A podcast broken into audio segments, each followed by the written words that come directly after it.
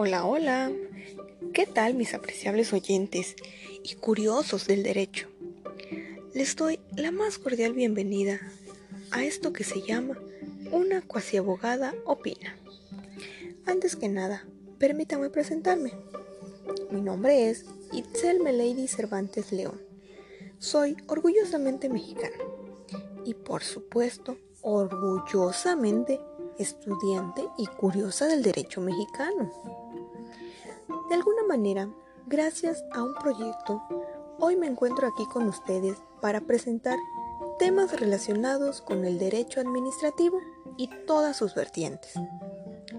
Tengo que ser muy honesta con ustedes y admitir que todo esto es un reto muy personal. Es un nuevo proyecto y sin embargo me he propuesto lograr el objetivo principal, y es que toda persona que me escuche, sin importar la edad, se quede al menos con un concepto, uno nada más. Bien, sin más preámbulo, analicemos el concepto de derecho administrativo. ¿Qué es esto? ¿A qué va encaminado? ¿Cuál es su objeto? ¿Por qué se le llama así? Pues bien, en teoría, el derecho administrativo es aquella rama del derecho público que se encarga de estudiar la organización y funciones de las instituciones del Estado, es decir, del gobierno, en especial aquellas funciones que son relativas al poder ejecutivo. Tradicionalmente del derecho administrativo se ha entendido que la administración es una subfunción del gobierno que a su vez se encarga del buen funcionamiento de los servicios públicos. Y estos, a su vez, deben mantener el orden público y la seguridad jurídica. Además, entregar a la población diversas labores, labores de diversa índole, como por ejemplo económicas, educativas, de bienestar, etc.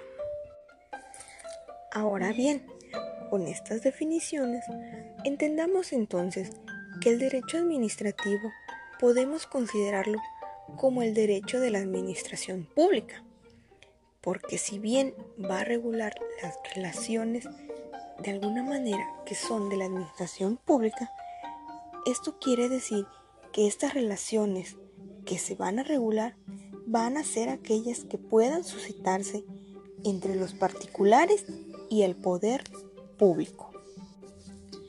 Las múltiples actividades que realiza la administración pública, principalmente la prestación de servicios y las que despliega para obtener los medios para poder efectuarlas, provocan el nacimiento de muchísimas leyes, por ejemplo, reglamentos, decretos, etc.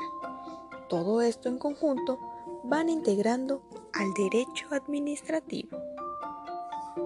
En otras palabras, el derecho administrativo se va a ir formando con leyes y reglamentos elaborados en distintas formas y por diversos órganos o autoridades.